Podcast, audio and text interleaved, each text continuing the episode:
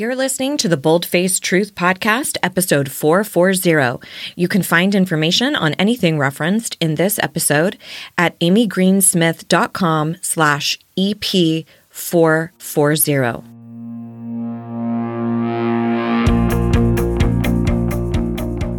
Oh, well, hey there. Check you out listening to self help pods and working on yourself. Fuck yeah. Quick question. You know those situations where your boss asks you to take on one more thing, or your partner asks what's bothering you, and you respond with a bold faced lie? Oops. What would shift for you if you actually started telling the bold faced truth? Everything. Listen, if you struggle with people pleasing, perfectionism, and you could use some help with boundaries or speaking up, you are in the right place. Thank God. I am Amy Green Smith. I'm a certified and credentialed life coach, hypnotherapist, and keynote speaker. Fancy. And I've been working in the personal development space since the mid 2000s. vintage. Sometimes I'll be solo, other times you'll hear from smart folks offering you easy to implement tools to help you tell the bold faced truth. Yes. Hey, hey, pod people, Amy here, and we are furthering our discussion on attracting love and what that really looks like. And I want to encourage you all if you are already in a partnership and you've been thinking, like, okay, I don't know if this little series is for me. There are so many little nuggets that I do think you will extract from these conversations that may actually influence the relationship you're in currently. So please don't tune out. And also know that a lot of conversations that we have around intimate partnerships can absolutely be layered onto other types of non romantic relationships. So, a lot of the things that we're talking about, whether it's communication styles or attachment styles or intimacy or or vulnerability or all the things we're going to be discussing this in this mini series starting with last week a lot of those things are applicable in all different forms of relationship. So be thinking about be thinking about how they can be layered into your relationships that you're dealing with right now. So, if you didn't catch last week, we talked with Giovanna Caposa. I highly suggest you check that out. We talked all about attachment styles and how that influences the ways that we engage with others, especially as we're dating. So you won't want to miss that. And then next week, I'm going to be talking about the correlation and connection between intimacy and vulnerability and why we are so stuck keeping those walls up where we're like, sure, I'm up for vulnerability, but you first, not me. So keep that in mind. That's coming down the pike. But today, I want to dial up a friend of mine. And I do so hope that she answers because she is just so brilliant. And she does a lot of work with the inner child and how that directly influences our dating life and who we end up attracting or not attracting based off of some of the unresolved traumas or issues in our childhood. And I'm sure you're quite familiar with that. We've talked about that many, many times on the show. But I think it will be really interesting to look at it through the lens of the relationships that we attract. So, again, keep in mind this could be about your best friends or your work environment or, you know, the family members that you choose to keep in contact with. So it doesn't always have to be directly related to romantic partnership. But let me tell you a little bit about Veronica in hopes that we are able to get her on the phone. She does have a new baby. So you know how that goes. It can be kind of a toss up here. But let me tell you a little bit about her. Veronica is a love and life coach. She is the host of the popular Love Life Connection podcast, which I've been featured on and had a great time on. And she also recently authored a book called You Are Meant for Love. And I want to read this subtitle because I think it'll resonate A no nonsense guide to help smart, successful women attract high quality partners and real love. Hello. She's been featured in uh, O, the Oprah magazine, Bustle, Your Tango, countless other podcasts. And she is also somebody who, who struggled with finding love herself. And if we get her on the line, we'll definitely discuss that. And I know she has a really interesting story of how her relationship with her body highly influenced who she was attracting in her dating world. So she is now very happily partnered with her awesome husband, and she supports others on the same type of journey. She has a binge worthy podcast, free challenges, coaching. She is really here to shake up how you find love, even in our swipe right, swipe left world. So Outside of that, a few of her guilty pleasures include psychoanalyzing TV and real life famous couples. And I'm the same way. Mr. Smith will attest if we're watching a show, I'm like, that's not how it works, or you're projecting, or, ooh, someone has some unresolved trauma. so it can be quite a nightmare to watch television with me. But anyway, she also loves hiking with her husband and her pup and pretty much everything related to sushi. So let's see if we can give Veronica a ring and get her on the line.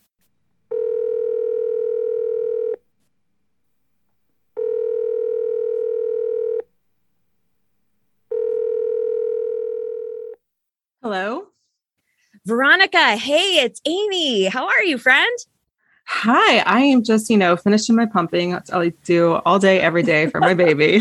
but I'm super excited you called. Okay, so uh, so how long have you been pumping? Like not today, but just like months wise. Eight, eight. Uh, actually, I didn't pump the first six months because I had my baby with me. So I guess a year. That's my, okay. It's my pump anniversary. Wow. Well, I'm glad that that's handled and that we we can chat. Uh, so it sounds like I caught you at a good time. So I've been hanging out over here with the audience, and we've been discussing a lot of things around manifesting love and attracting relationships. And I I knew I had to call you up because you have such a great insight on it.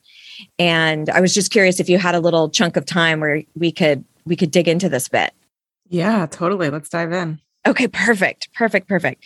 So, I, before we jump into all the things that you are so skilled at, at, discussing, I would love for you to just share a little bit about your particular background because I know that was sort of an up and down in the dating arena.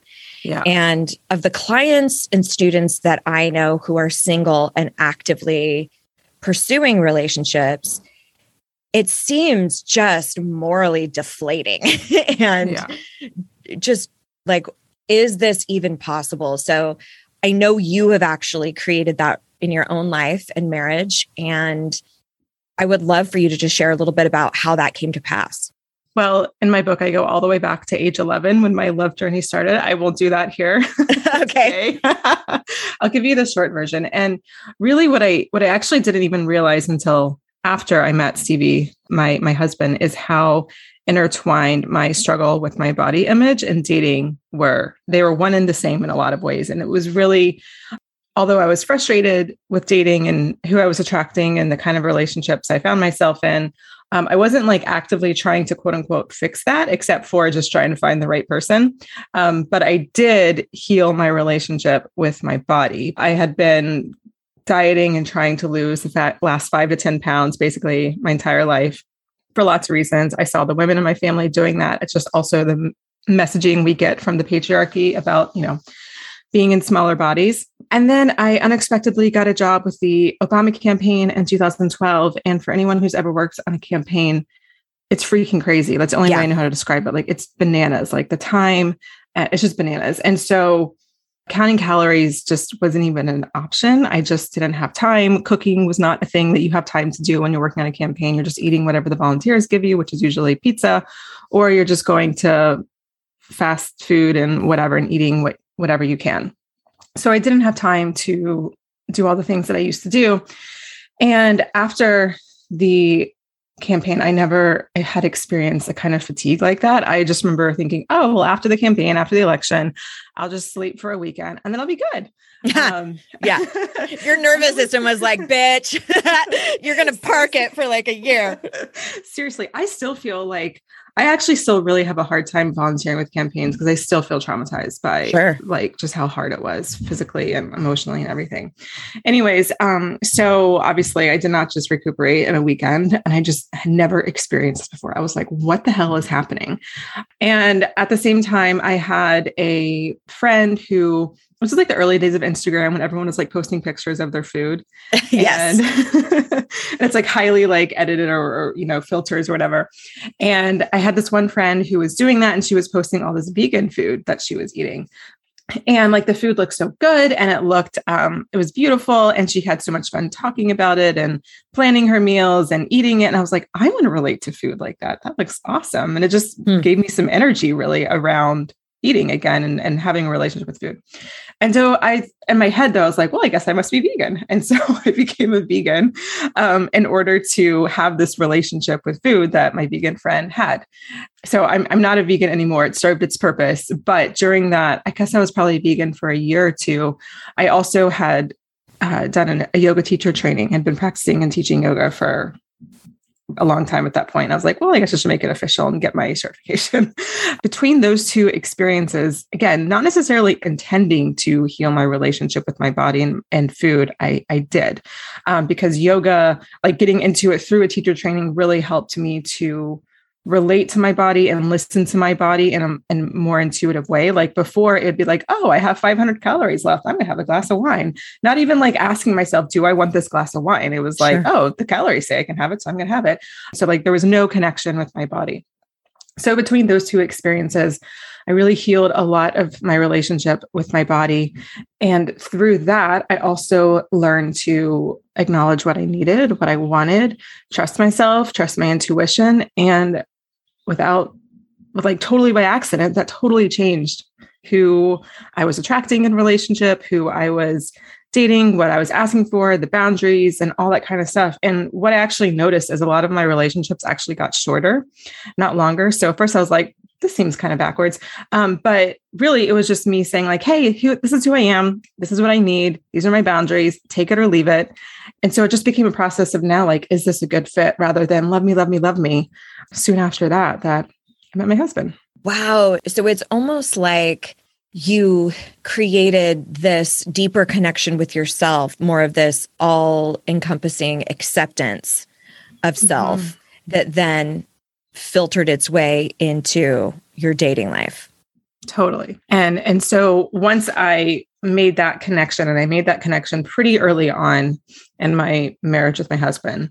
And once I was able to make that connection, then I could really more consciously dive into like, okay, so what are what are some of the the blocks or the fears or limiting beliefs or whatever that I have around relationships? I really think that if I hadn't made that connection, I worked with the coach really early on in my marriage. I'm not quite sure that we would have made it you know relationships I, I don't i don't like to say relationships are hard because i think that's used as an excuse for like truly crappy situations and relationships but they do require work i think that had i not um, made that connection really been able to like oh, okay now i see what's going on now i know exactly what i need to grow and heal and all that kind of stuff that allowed me to become more of the person i need to be to have the relationship that you know this really could be. I think that's so important to delineate lessons that just kind of unfold and then the difference between that and then actually being able to break down a lesson and say here's what was happening for me at the time and create a vocabulary around it. Because i think there's we see this happen with a lot of missteps in relationship like why am i attracting all of these assholes? And mm-hmm. having external blame or things like that instead of really digging into it and looking at what are the factors that are at play? What are the patterns that continue to show up for me? And mm-hmm. Sort of an analysis of it instead of like let's just jump to the next thing to fix it. Like maybe it's just getting back out there uh, and saying oh well th- she was this way or he was that way or blah blah blah blah blah blah blah and and putting it all outside of yourself instead of recognizing okay what are the things that i'm tolerating? What are some of the things that happened in my childhood maybe that are influencing what i'm choosing to allow here? If we don't do that investigation i really think we just kind of perpetuate the pattern. Is that is that typically what you see 100% i um i like this idea of the rule of three.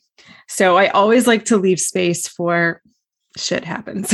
Sure. you know like we we can't control everything. And i think that if we make everything that happens in our lives mean something we'd probably go crazy.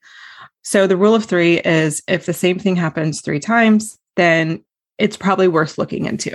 So if you've been in three relationships where you really wanted the relationship, but the other person just kind of saw you as like something fun, three times, it's worth looking into. That happened to me more than three times, but um, it's it's whatever it is, it's worth looking into. It's worth looking into, you know, why it feels familiar, how it feels familiar, um, what are the beliefs that you hold on to that lead to the actions that you may or may not take. I like that you use the word analysis because I think that's actually a really, really helpful thing to do. So um, the first thing I like I have my clients do and, and, I do with myself as well when I'm kind of like, huh, what's going on here is first just building the awareness. So it's just like taking the lay of the land, like, okay, I feel this way. This is what's going on. This is what I need. This is what's not happening. Da, da, da, da, da. And then you kind of go into the more creating the knowledge or the awareness um, or the analysis stage where it's like, okay, let me get curious for a second. Let me be the observer. Let me step outside. That doesn't mean you're not going to feel whatever emotions that you're feeling or that are coming up, but you also want to take on the role of observer, like, okay, let me get curious. Um, because this is the place where people often judge themselves instead. Like, right. why do I always do this? Or why does this happen to me? Or like, what's wrong? Or da da da da. And when you go into the judgment, I always kind of give a joking example um, like what if i was your your coach and i was like wow, you did that. That was stupid. Why'd you do that? Right.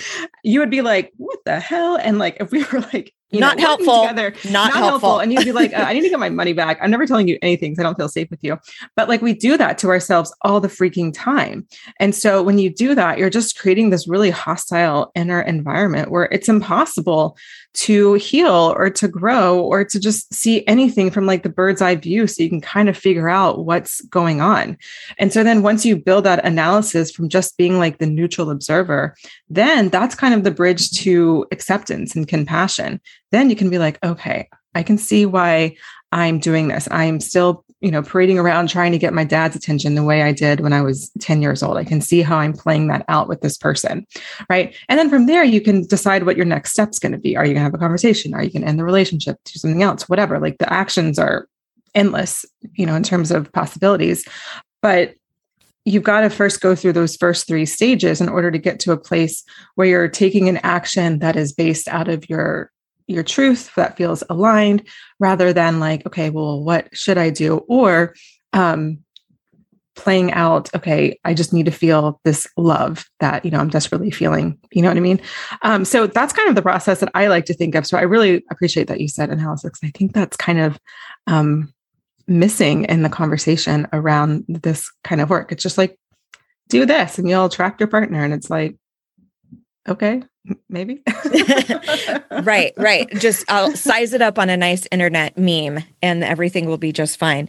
It's funny i use a, a sort of a similar perspective for with my clients as well and you can use whatever sort of voyeuristic perspective is the most helpful. So i've used sometimes like picture yourself like you're watching a movie of your dating life mm-hmm. and you know, this is really helpful if you tend to be sort of a gregarious, like artsy actor type, like I am.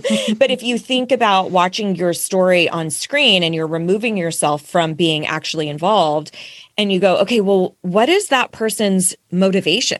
Like, what is she trying to attract through that specific language, through the things that she's mm-hmm. saying there? Or what is it that she's feeling internally? Or what are we noticing about these other characters that are coming in here? And then how would i want that story to end? How would i want to write this you know this play to pan out? Like do i want her to discover what? Like what is that thing that she needs to unlock? Or i've also used sort of a scientific analysis almost like you have a little clipboard. And you're you know how in movies sometimes there's somebody who's like behind a those windows that you can't tell that somebody's watching you kind of thing like in scientific scenarios where they're observing oh, yeah, a subject. Yeah, yeah yeah. So something like that where you're observing yourself and you're going hmm appears that the subject is a little bit insecure. Appears that the subject may have had some rough interactions with her father early on you know and then but observing it i think really voyeuristically like standing outside of the immediate pain and frustration and storytelling that happens yeah. in our mind about who we are what we're what we're allowed to feel but just kind of removing yourself a little bit or or even going like what would Veronica say about this movie? What would Veronica notice? What would Amy notice about this character? And so s- sometimes I think that distance can be really helpful in that analysis. Yeah, and I and I really love that. The first thing that came to to mind is like when you're watching a movie or a show, and I'm thinking like, you know, and just like that or Sex in the City, and I'm like, do this. It's so stupid. Why aren't you doing that? You know what I mean? When it's not your own stuff, it's like Yes. very easy to know what the quote unquote right thing is. And so I like the the image of the movie because it's like maybe you can start relating to some situations in your life like that as well. And then it's like, oh, yeah, this is my next step. that can be Right. really powerful. It's a lot easier, or the same way it's easier to give advice to friends, you know? Totally. It's like because you're you're not feeling the potency of the, like the sting of emotion. Yeah. But one thing that you mentioned just a second ago was sort of this idea of attracting attracting the soulmate. And we get a lot of messages. I know it was hugely popular like early 2000s like in like 05 06 07 when the secret came out and everybody was talking about law of attraction. And there was a lot of misinformation out there and and in my opinion a lot of steps that got missed and privilege that didn't get addressed.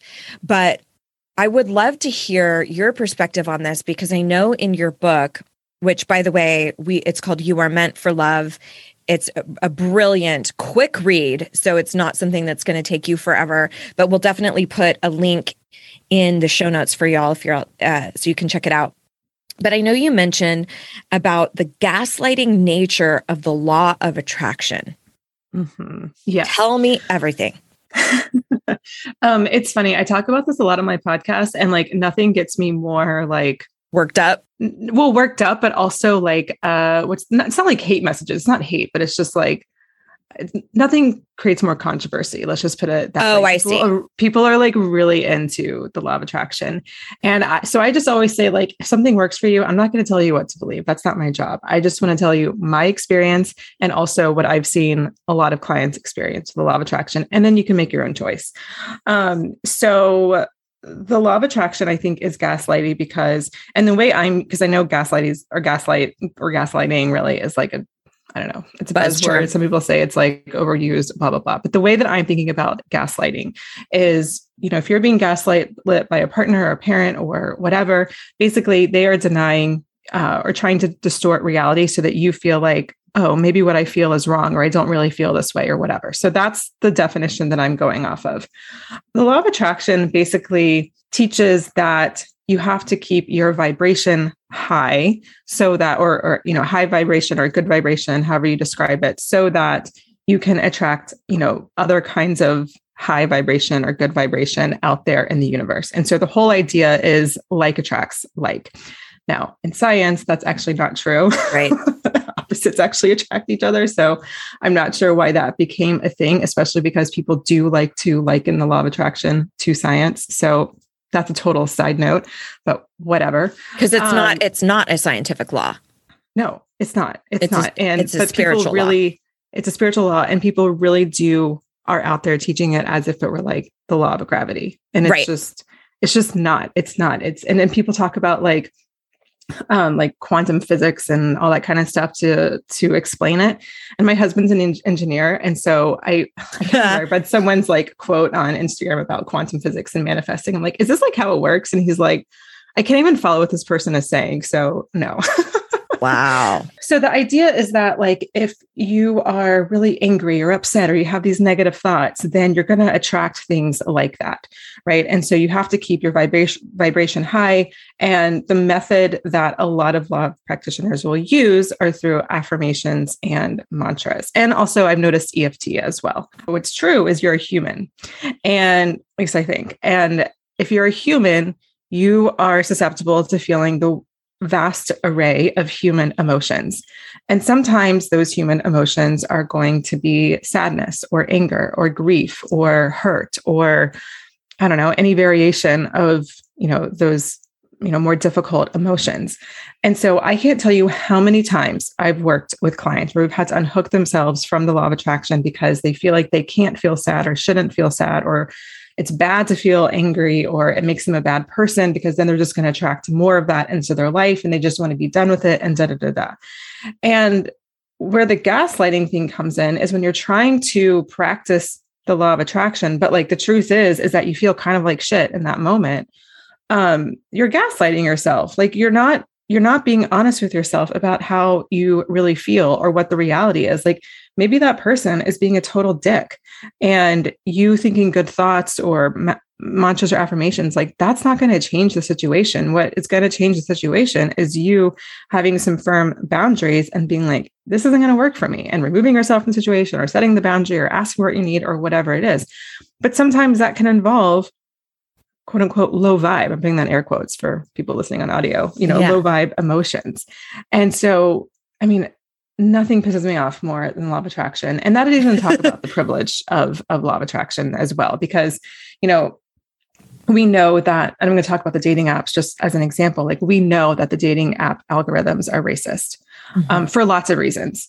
And, and so, you will never convince me that a white woman logging onto the apps is going to have the same exact experience as a black woman or an Asian woman. Like you're just not mm-hmm. going to convince me of that. Like ever. sure, it's not that that black woman or the Asian woman or the non-binary or you know whatever person logging on can't use the law of attraction, but to think that they're going to have the same results as like a white, straight, you know, conventionally attractive, able-bodied woman, like is freaking crazy to me.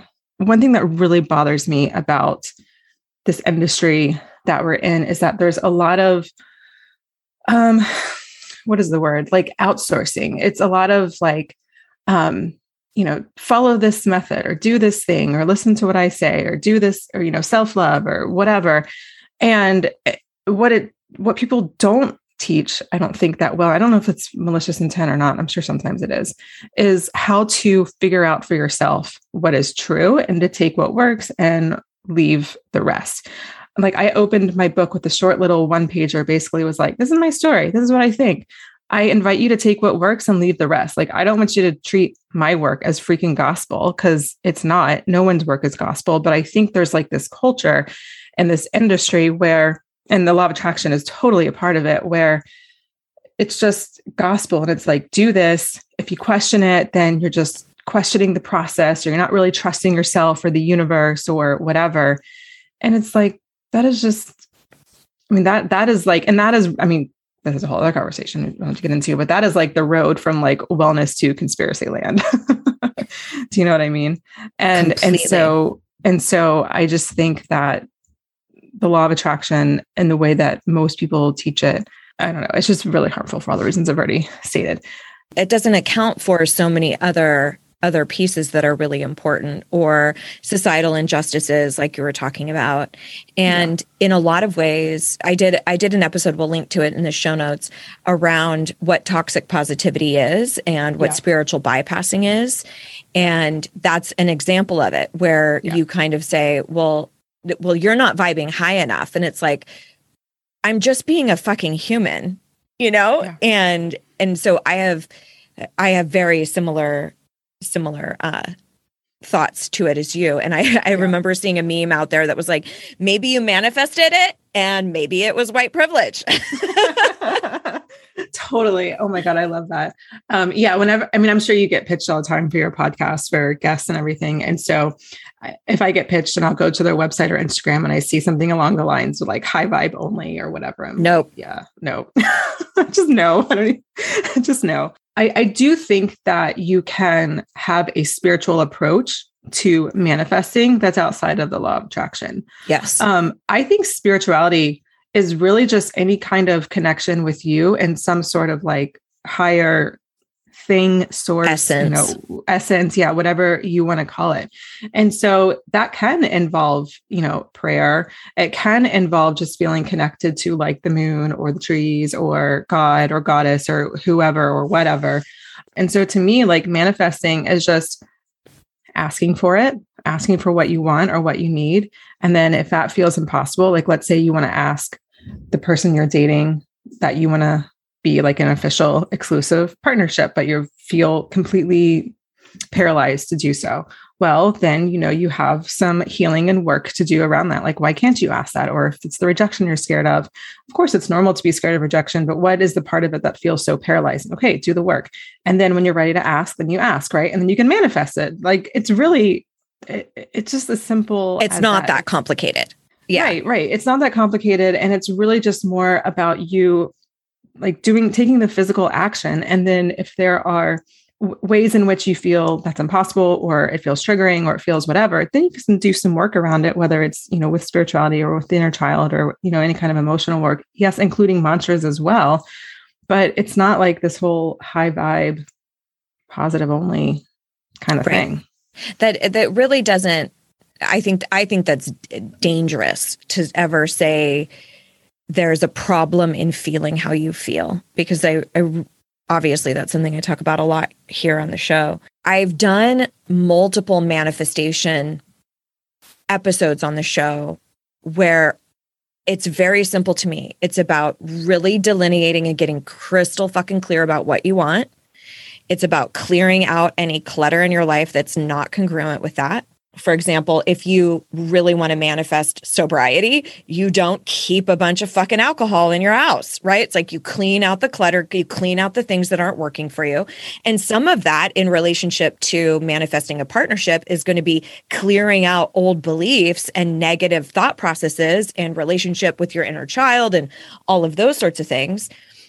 Then you move into fucking action, like actually doing something, inspired action that actually feels like something you would want to do. So if dating apps feel like you want to pull your teeth out, then it's probably not your avenue of action.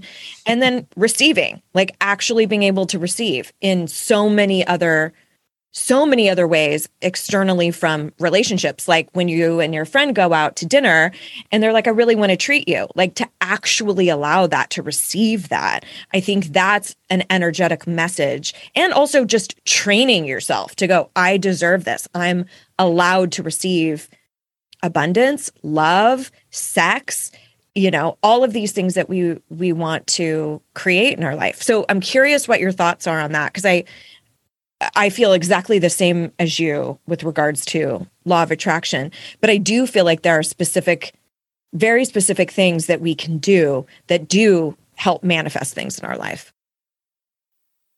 So before we continue on, I wanted to ask a quick favor from you. Do you ever listen to the pod? And I think this might happen for you, where you think, damn, I really wish so and so could hear this. Maybe it's your coworker who could actually use a lesson or two on boundaries, or maybe it is a women's group that you're a part of where everyone is super on board for speaking up for themselves, but nobody really knows what that really sounds like. Okay, well, here's where you come in. I have three battle tested and badass keynote speeches that are ready to be delivered to your company, organization, group, association. So if you, your community, or anyone you know could benefit from me rocking the mic, like who couldn't use some new tools, right? Please send them over to amygreensmith.com slash speaking where you or they can message me directly about specific needs for the audience. Shocker, the three keynotes are focused around speaking up, contending with fear, and accessing enoughness. And all three of them can be delivered either in person or virtually, and of course, can be completely customized for specific audience needs. So, again, simply send them to Amy Greensmith dot com slash speaking where they can get in touch with me because listen it is time that women everywhere have the tools necessary to use their voice take up space and advocate for their wants needs and opinions like yesterday and if you end up orchestrating an opportunity for me to speak with your group, you will officially get unlimited squeezes from me. and I'm sure you're all in now. And be sure to let them know that I can always temper my colorful language if needed. And thank you. Before we continue, I wanted to take a quick moment to thank our sponsor. This podcast is sponsored by BetterHelp, and you know I'm a huge fan of therapy. I like to say if you don't think that you need therapy, then you probably need therapy. Because listen, without a healthy mind, being really, truly happy and at peace can really be a challenge. But the good news is that therapy really does work. So, whatever you need help with, it is time to stop being ashamed of normal human struggles and start feeling better, okay? Because you deserve to be happy. Here's the deal BetterHelp is customized online therapy that offers video, phone, even live chat sessions with your therapist so you don't even have to be on camera if you don't want to. Hello, introverts. I see you out there. BetterHelp will assess your needs and match you with your own licensed professional therapist. They have over 20,000 therapists in their network, which gives you way, way more options than your immediate geographical area. And it's also available for clients worldwide. Much more affordable than in person therapy, and you can start communicating with your therapist in less than 48 hours. So join the millions of people who are seeing what online therapy is really about. In fact, a member of my family just started and totally loves it. It is always a good time to invest in yourself because you deserve it. This podcast is sponsored by BetterHelp, and the Bold Face Truth podcast listeners get 10% off their first month at betterhelp.com slash bold truth. That's betterhelp.com slash bold truth. Or enter the code bold truth at checkout again to save 10% off your very first month. All right, let's get back to the show. I think when we suppress sadness or grief or anger or any of these quote unquote bad emotions, those emotions are going to come up at some point no matter what. That's right. Whether whether or not you suppress them. And so you know, you can do all the law of attraction you want, but if you have a lot of anger towards an ex or towards your parents or towards whatever, whoever, that shit's coming up. I don't know exactly how because it can come up in different ways depending on who you are in the situation, all that stuff. And when you've got that much just energy boiling inside of you, you're not really going to be in a place to do the process that you just described. Right. Like you're just, you're just, you're going to be angry or you're going to feel sad or you're going to feel all this grief or whatever. And so when you're in that place and you're holding on to it a lot, you're going to have a hard time feeling like you deserve mm-hmm. all the things that are available for you to receive. You're going to have a hard time making aligned conscious choices, right? Because like if you're feeling angry all the time or sad or grieving or whatever, then you might get on the app or the apps or whatever and be much more susceptible to people's, you know, there are shitty behavior or people, yeah. shitty people on the apps for sure. You're going to be I don't think it's that you're attracting them because your energy, if you're feeling sad or, angry or whatever, but you're going to be much more susceptible to being triggered by them, getting roped up in their bullshit um, because you're trying to get some sort of like dopamine hit or like something in order to make yourself feel better. Do you know what I mean? It's coming up no matter what. So you might as well work through it in a way where you're the one being like, all right, I'm going to deal with this rather than it being like, all right, I'm out now. So now you have to deal with me. You know, I want to, I want to come back to this concept around inner child work. So this is something that I actually have a certification in, and I think it's unbelievably helpful. And I know mm-hmm. you use this a lot in your work. So talk to me a little bit about how that shows up, where where you go with it. Like, is there a specific process you take folks through? Is it yeah. always at the beginning? Is it?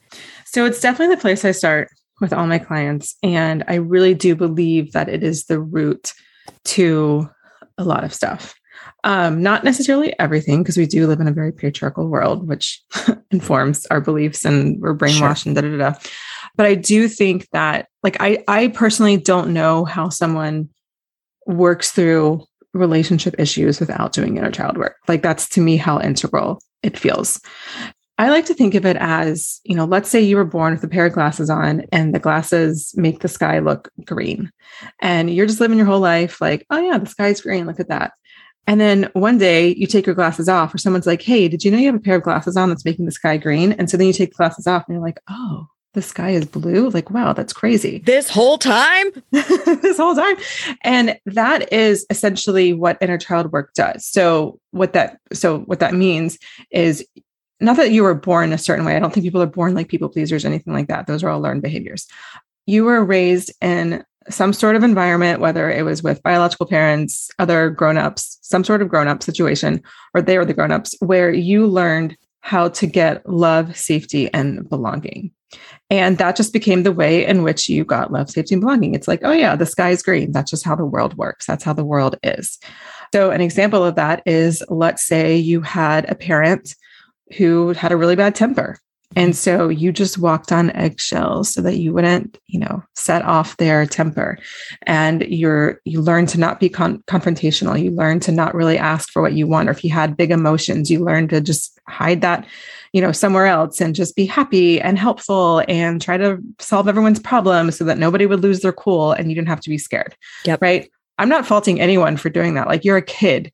You can't just be like, oh, you know what, this isn't working for me. I'm just gonna you know, get on out of here, get my own job. it's total self preservation. You're doing Totally. it. You're doing it to actually take care of yourself and to stay Totally. safe. Totally, Of course. 100%. 100%.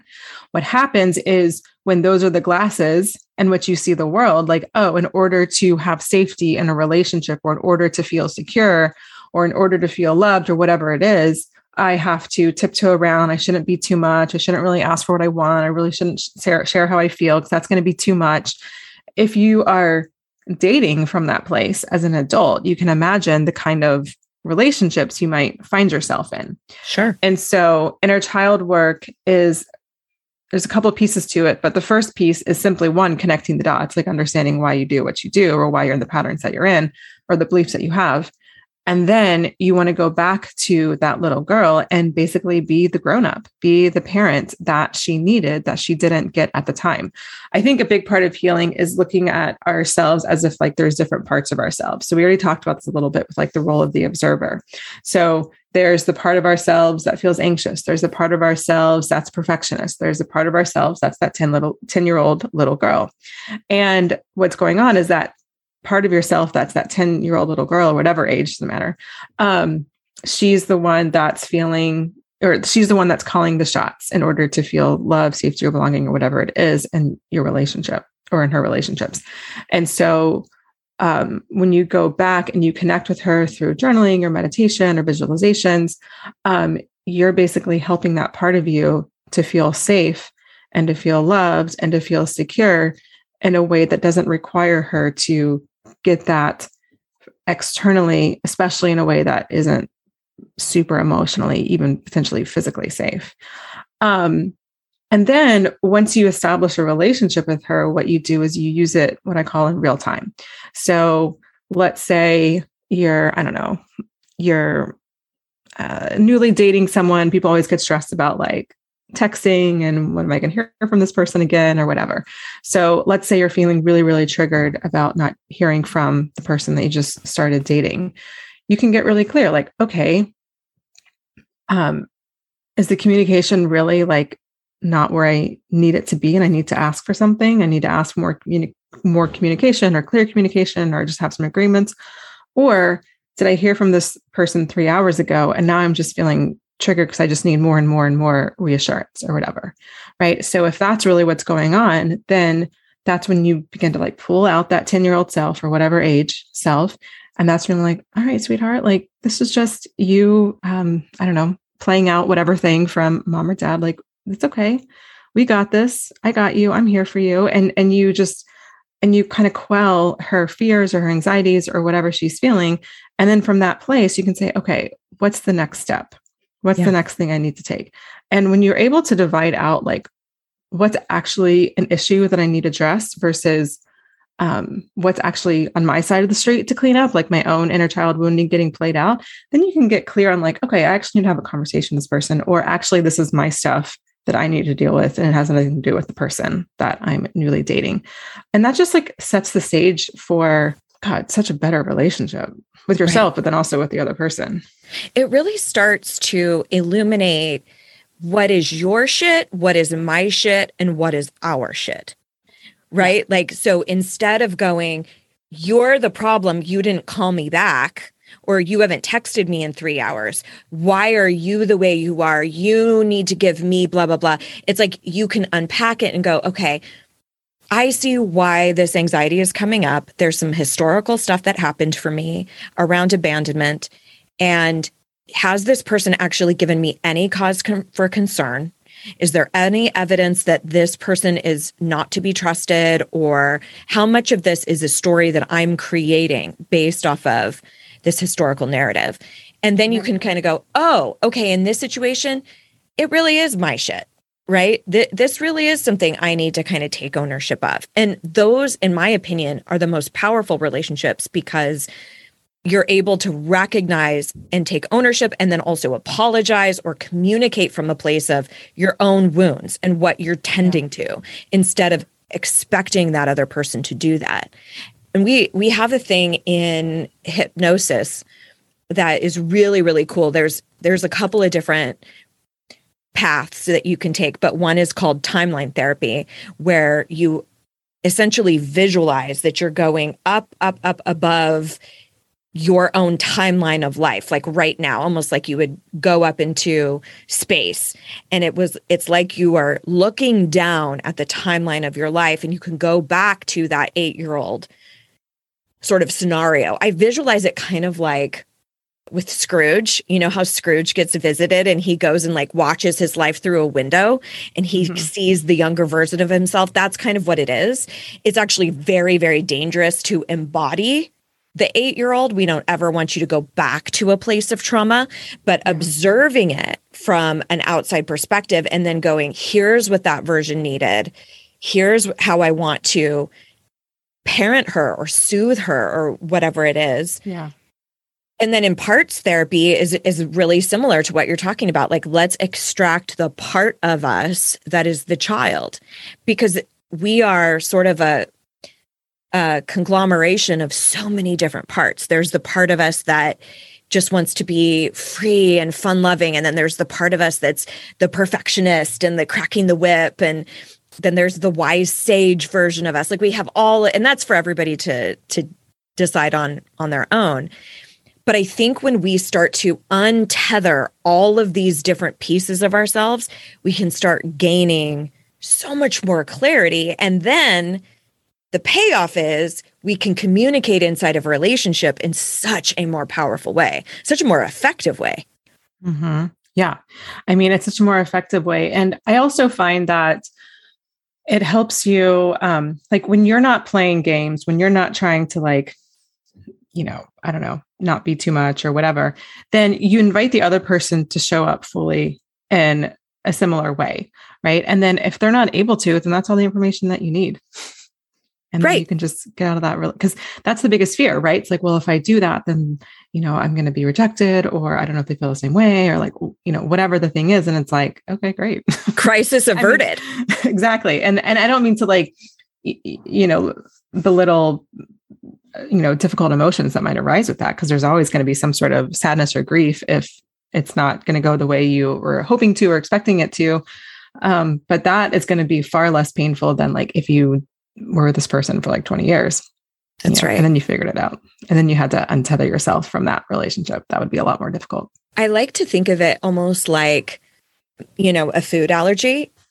Or, you know, like let's say you figure out that, oh shit, there's gluten in this. Oh, I can't eat this. I'm going to break out in hives or I'm my throat will close up or whatever. You don't spend all this time going like, why can't I eat gluten? Why is it bad for me? Or or being mad at gluten, like you fucker, you motherfucker. you just go, oh, this is not for me. This doesn't work for my system. Moving on. And I think if we take emotional elements like that when we're dating and go, oh shit, you're a racist or you're a little caught up in your misogyny. Fuck, that's not going to work for me. Bye. Instead of going, oh, a project. How can I force this gluten to work with my system? No, don't take on the fucking project. Just go, bye. That's so funny. My my husband's a celiac, and and so I always ask, like, don't you miss cake or don't you miss pizza or whatever? And he's like, no, because it made me feel horrible. Perfect. Perfect example. It's like no, the cost of it is too yeah. strong. So the idea of like, well, if I hold on to this relationship, maybe then I'm then I'm worthy. Maybe then I'm not going to be abandoned. It's like, and there's also a severe cost to that. Yeah. There's what you have to endure inside the relationship. So, anyway, I feel like I could talk to you forever about this stuff. We're clearly so aligned, and I appreciate you taking some very valuable pumping time away to, to speak with me. Uh, but please tell everybody a little bit about this new book, where they can find you, where you hang out the most, and they can get a little bit more of the Veronica Grant action. Yeah. So my book is You Are Meant for Love, and you can get that. Um, yeah, you can get that wherever. I think at this point, wherever books are sold, definitely Amazon, definitely Barnes and Noble, you know, the big ones. We keep a running list at veronicagrant.com forward slash book, um, where all the all the places online where you can buy it. And then I have an emotional availability assessment.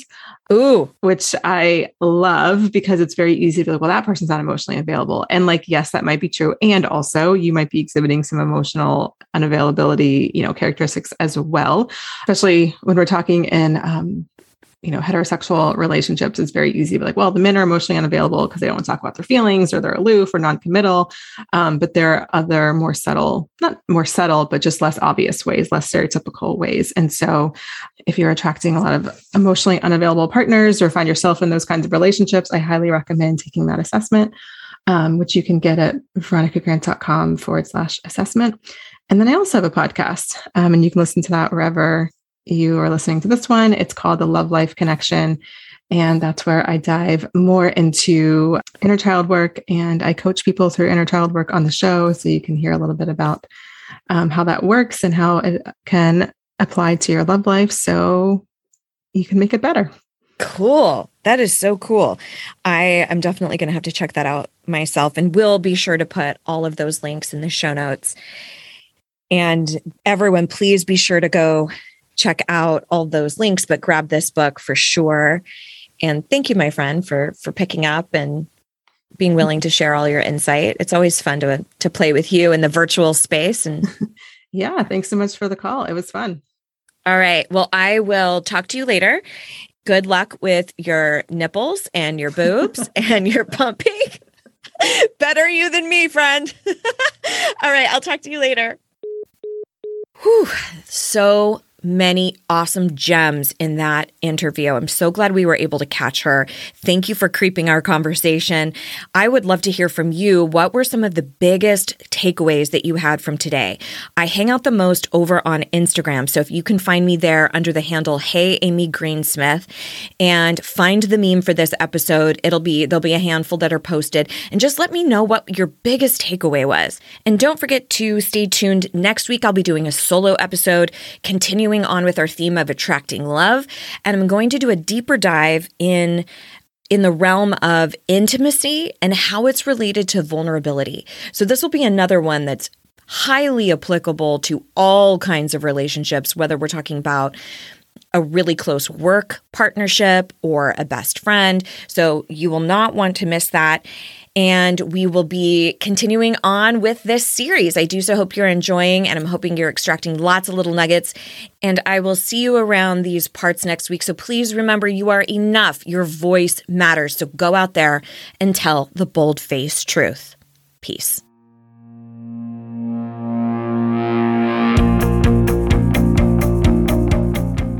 Okay, wait, wait, wait. Just one more thing. So, these podcasts, it turns out, don't actually rate and review themselves. So, I would be over the moon if you would leave a review, rate the show, subscribe, and tell anyone you know who needs to start speaking the fuck up for themselves. And if you do, I will give you a mini pig. Just kidding, but I will be so very incredibly grateful. Okay, thank you. Bye.